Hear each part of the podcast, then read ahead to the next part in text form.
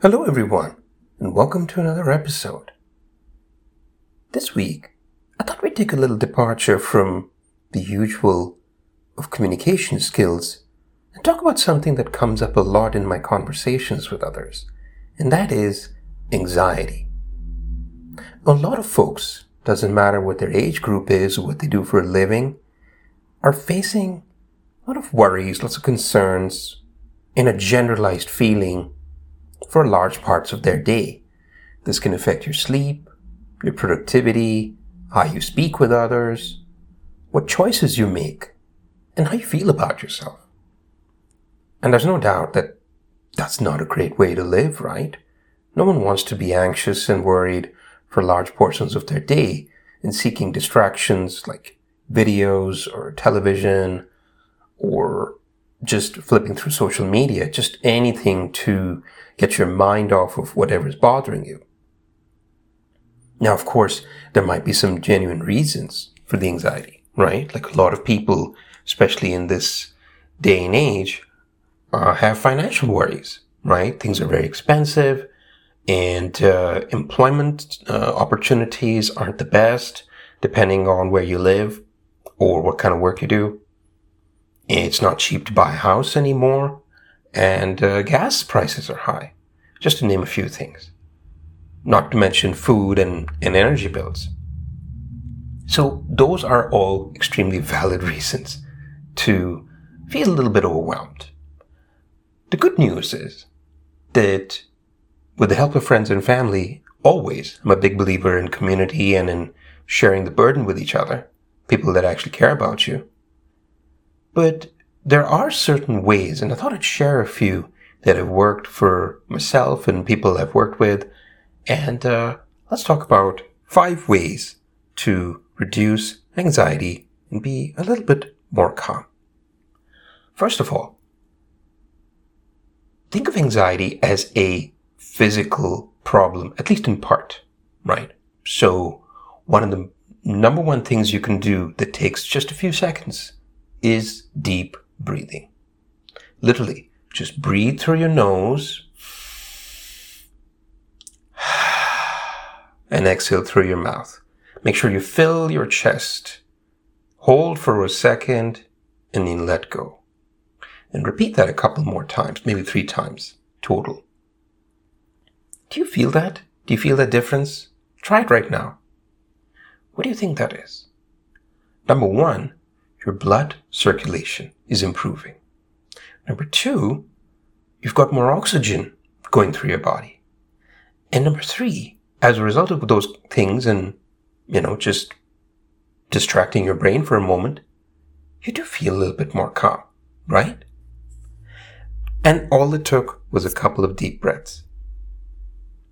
So back to the point. The point is that anxiety has a physical root and we can overcome that. Do a quick self check. Are you in any kind of pain? Maybe you were exercising and you hurt yourself. Uh, maybe you woke up with a stiff neck. Uh, maybe it could be just a generalized feeling of, of sluggishness.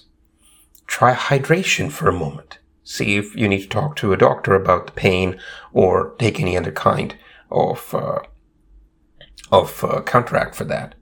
But if it's general and there's nothing acute about it, a good walk, just a quick walk, maybe just 10 minutes, 20 minutes, 30 minutes, whatever you're comfortable with, out in the fresh air, perhaps in the sunshine, get that vitamin D, and look at the trees. If you can find a park somewhere near where you live, the color green I've read in the past, the color green that's the same color as most leaves is very pleasing to the eyes. It calms us down. And uh, of course, there's no doubt about the power of oxygen outside and, and sunlight. I, I would really recommend an outdoor walk over uh, a treadmill walk any day, assuming that's possible for you. So to recap so far, we're starting with the physical. Uh, a quick walk, any other kind of exercise that you like, but this is the simplest one that ages 8 through 80 can do, you know, a quick 5, 10, 20 minute walk. And that, that will really help you a lot. Deep breathing also. And the third and final piece for the physical uh, section is think about some stretching. Just make sure, you know, stretch your arms side to side. You know, the walking will really, you know, stretch uh, without much more conscious effort. And so a little bit of stretching, a little bit of walking, a little bit of deep breathing will really help with a lot of this anxiety. Now let's think more about maybe thinking and conscious effort from the mind, right? So we start with the body. Now let's go to the mind. So step number two to help you reduce anxiety is thinking about the work that's on your plate. Doesn't matter if you're a student or a professional or some kind of business owner. That's stuff that you got to get done. And there's deadlines. And there's consequences, outcomes attached to those deadlines. Could be points for school, could be money for getting, you know, paid for projects that you're doing, uh, or, or just, you know, keeping a customer happy so you get continued repeat business from them. Whatever the case may be, try to organize everything. And some of us are very visual, right? So I believe, you know, in things like, you know, having a, a good, clear workspace, very organized workspace, uh, a large table, uh, and in putting everything, sometimes hard copy is helpful, right? We're all very digitized these days, but the more it, it feels like a complex heavy lift, try and make sure you can organize it visually.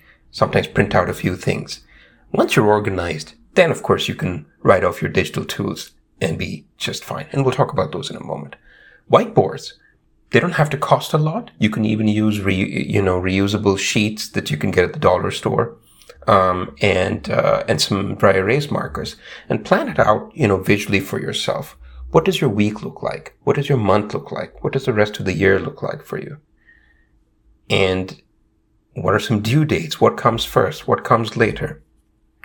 A little bit of forethought and planning is, is really important because it gets you a sense of what needs to get done first and what needs to get done more carefully.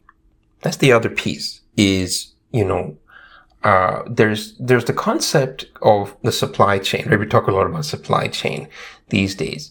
The idea is there's a concept called a bottleneck, right? And this is kind of uh, what I'll throw in as concept number three there are things in the sort of process or workflow of your of your life that hold other things up. Unless they get done there are other things that are contingent on them that cannot even be begun. You can't even start looking at those. Try and identify what your bottlenecks are. What are things in your workflow that are holding everything up? Is it a person you work with? Is it a system or a software that's, you know, kind of slow, not really getting you the results you need. An old computer, perhaps, and maybe need to get that looked at.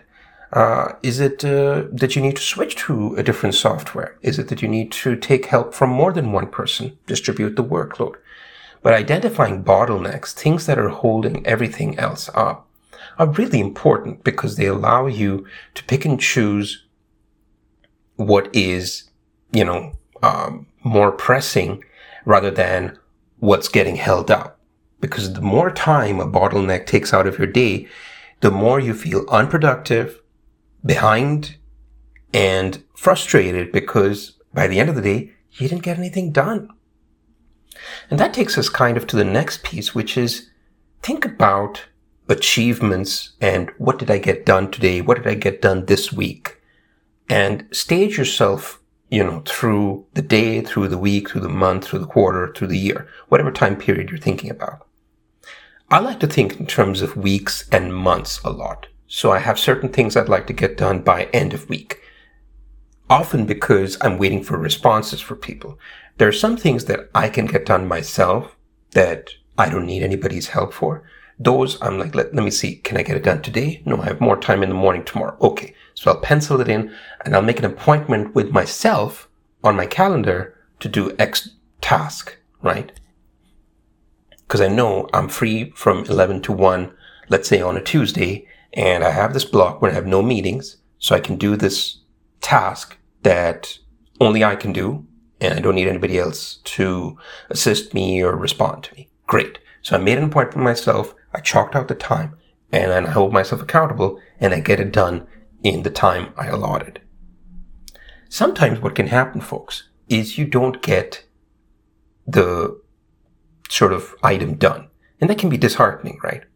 So what we learned, especially during lockdown and COVID, I, I picked this up from something I learned um, uh, on, on, on a television show, was think about breaking your goals into smaller pieces, right?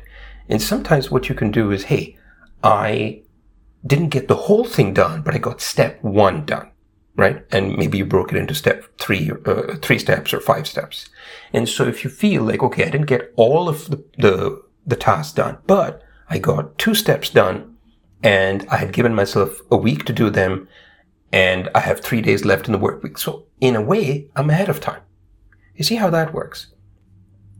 So breaking your goals or tasks down into smaller chunks, achievable, more realistic chunks sometimes is really helpful because you're being fair to yourself, you're being realistic, and most importantly, you get to cross something off on a piece of paper or a whiteboard or on an app at the end of the day and say, Hey, I got this done today.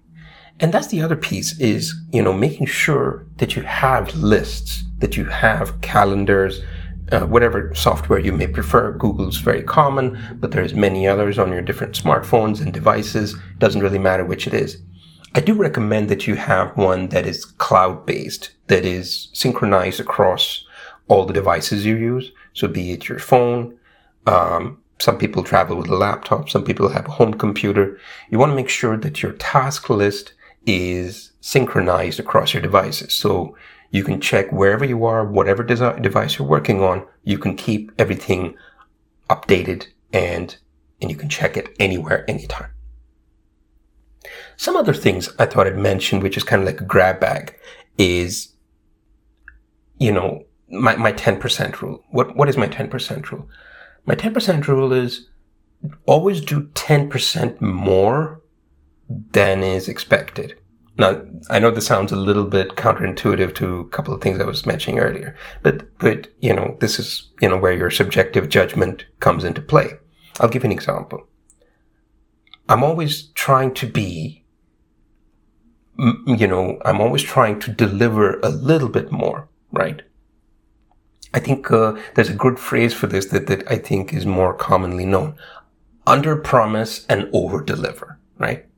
So when you say that, it's, it's like you're, you're making sure that people have low to realistic expectations of the work and you always beat those expectations. So if you think that you can give someone, um, you know, delivery of goods, let's say you're selling physical products and you're, you're like, I can get it done by Wednesday right? Promise Friday.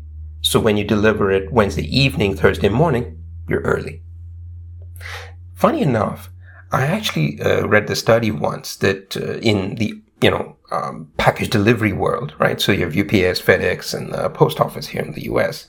And uh, somebody did a study that most customers didn't really feel overjoyed or amazed when a package came a day early or two days early.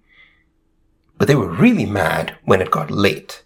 So what we're learning is that being on time in the package delivery world is, is the gold standard. So if you promise Wednesday, you deliver Wednesday, right? Now, of course, if you manage to logistically plan it and so on and you get the package in early, that's great because it's off of your plate and you can take the next order. Whether the customer is thrilled or not, that's their call. In the personal service world, however, early works a lot and early makes people happy and they're willing to uh, then, you know, give you more work and uh, maybe be more loyal to you. Now, of course, you don't want to be too early because if it's too early, then they think, they might think they're paying you too much and they, you know, that you overcharged and the work was too easy. So th- there's a balance in there, but that's why I said 10%. And you kind of want to make sure uh, that another way to think of the 10% rule that I mentioned is kind of like um, when I walk in a room. Uh, or, or when I'm in a, a part of a company or a group or any kind of organization, I always take a look and I'm like, okay, how are people dressing? And I'm like, I want to dress 10% better than, you know, what is the expected level. So you know, if everybody's wearing a t-shirt, I wear polo, a polo shirt with a collar. If everyone's wearing a polo shirt, I'll wear a dress shirt, right? And so forth.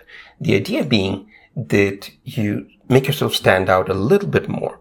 Now, how you, how you might be wondering, how does that relate to anxiety? Well, think about it this way. Part of anxiety is we're always worried about being judged, right? So if you're exceeding expectations, if you're well planned, if you're early for appointments, I'm always big on being early because being early is being on time, right? As, as the saying goes, uh, you know, with a lot of folks. If you're early, if you're well planned, if you're good at communication, now that can mean a lot of things, but in this context, being good at communication means you have very good follow up skills. And so part of this connects back to the micro goals, right? Breaking your goals into small pieces. Uh, a lot of the time I'll be like, okay, I can't move this project forward myself, but what I can do is the stakeholders involved, I can follow up with this person, uh, you know, on this deliverable, follow up with that person on the other deliverable, and, you know, just make sure that uh, everybody has what they need so that whatever is not on my plate directly is still moving ahead.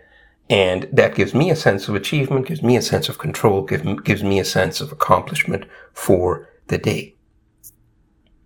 And um, here's the last one that I thought I'd throw in as far as ways to reduce anxiety and be a little bit more calm.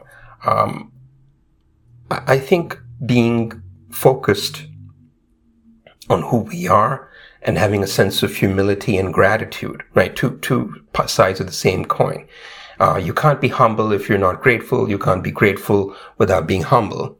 And and one way that I, I feel really really makes this come through is uh, showing uh, a, a, sense of charity to people that we might work with, helping helping other people. You know, giving them five minutes of of um, you know sympathetic listening for a problem they might be going through.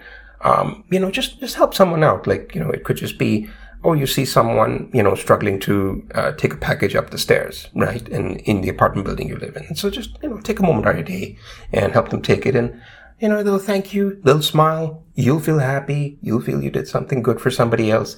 And that might just counteract, you know, the honking of the horns or the traffic that you were battling to, you know, get on your work commute. And, you know, these little positive things, you know, like petting a cat or a dog, um, think about ways that you can sort of just put a, a, a, slice of humanity back into your life. You know, do something nice for someone, be a good listener, be a good friend, be a good colleague, and um, and just connect with people. Um, show humility, be grateful to all all that's making it work for you, and be grateful that you know it could always be worse. So to recap, everyone, um, we were talking about ways that we can be uh, less anxious, more calm in our work, and of course our personal lives. Some of the things I talked about were, you know, uh, activities like deep breathing, walking, stretching on the physical level, being organized and planning, being early, uh, you know, breaking your big goals and tasks into smaller goals and smaller tasks, and really being very smart about your calendar and making lists, being more visual, and also being more human. You know, be a friend, be a good colleague, help people out, enjoy a walk, enjoy the sunshine, smell the roses, as they say, right? And once in a while, do pamper yourself. Pampering could mean anything. It could mean an extra cup of Starbucks because, you know, you've had a rough week. Or it could mean that, you know, you just take 10 minutes more and, and it's okay. Sleep, sleep 10 more minutes. You've got time. So, okay, you can do it. Point is, it's, it's really about being patient, being focused, being realistic, and most of all, trying to be a good human being. And if you can't be good to yourself, you can't be good to anybody else. So that should do it, everybody, for today. Hope you enjoyed this episode. If you did, feel free to give us a like, a share, a subscribe on whichever platform you might be listening on. Tell your friends about us. And of course, our website is cultureofspeak.com. And with that, I wish you a great rest of your week.